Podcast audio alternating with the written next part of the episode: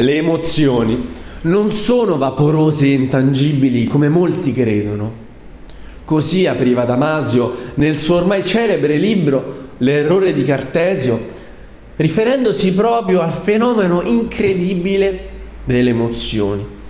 Ebbene, oggi qui non siamo certo per dare una definizione esaustiva di questo fenomeno, quanto piuttosto per riflettere su di esse. Ebbene, ma voi nella vostra vita vi siete mai fermati per riflettere sul reale significato che attribuite alle vostre emozioni? In questo momento, mentre state ascoltando il podcast, sapreste dire con certezza quale emozione state provando e sapreste dire perché. Una volta fatto ciò, sapreste dire in generale che cosa sono le emozioni. Le emozioni sono come mattoni, dei tasselli fondamentali, dei mattoni che devono essere progettati con un particolare sistema per funzionare bene e per resistere eventualmente a un ipotetico tsunami emotivo che può provocare seri danni e trasformare le emozioni in sentimenti, in stati più duraturi, che possono anche essere estremamente negativi.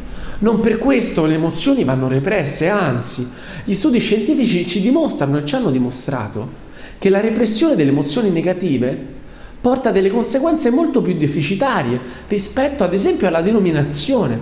Infatti il semplice denominare lo stato emotivo porta dei benefici alla persona che lo fa, che lo attua, ma nella nostra cultura soprattutto le emozioni sono confinate in uno specchio della vergogna, della debolezza, per cui esprimersi ed esprimerle risulta essere una cosa non accettata, non consona ai nostri modelli. Ma vedete bene che le emozioni non sono così distinte e scisse dalla razionalità, dalla logica, dal sistema cognitivo, ma ne fanno parte, orientano le nostre scelte, orientano la nostra memoria. Gli studi scientifici proprio sulla neuroanatomia cerebrale hanno dimostrato che i ricordi che permangono più a lungo sono proprio quelli carichi emotivamente. Cosa significa? Che un evento associato a una forte emozione rimarrà più a lungo nella nostra memoria. Tutto questo ci deve porre di fronte a una domanda.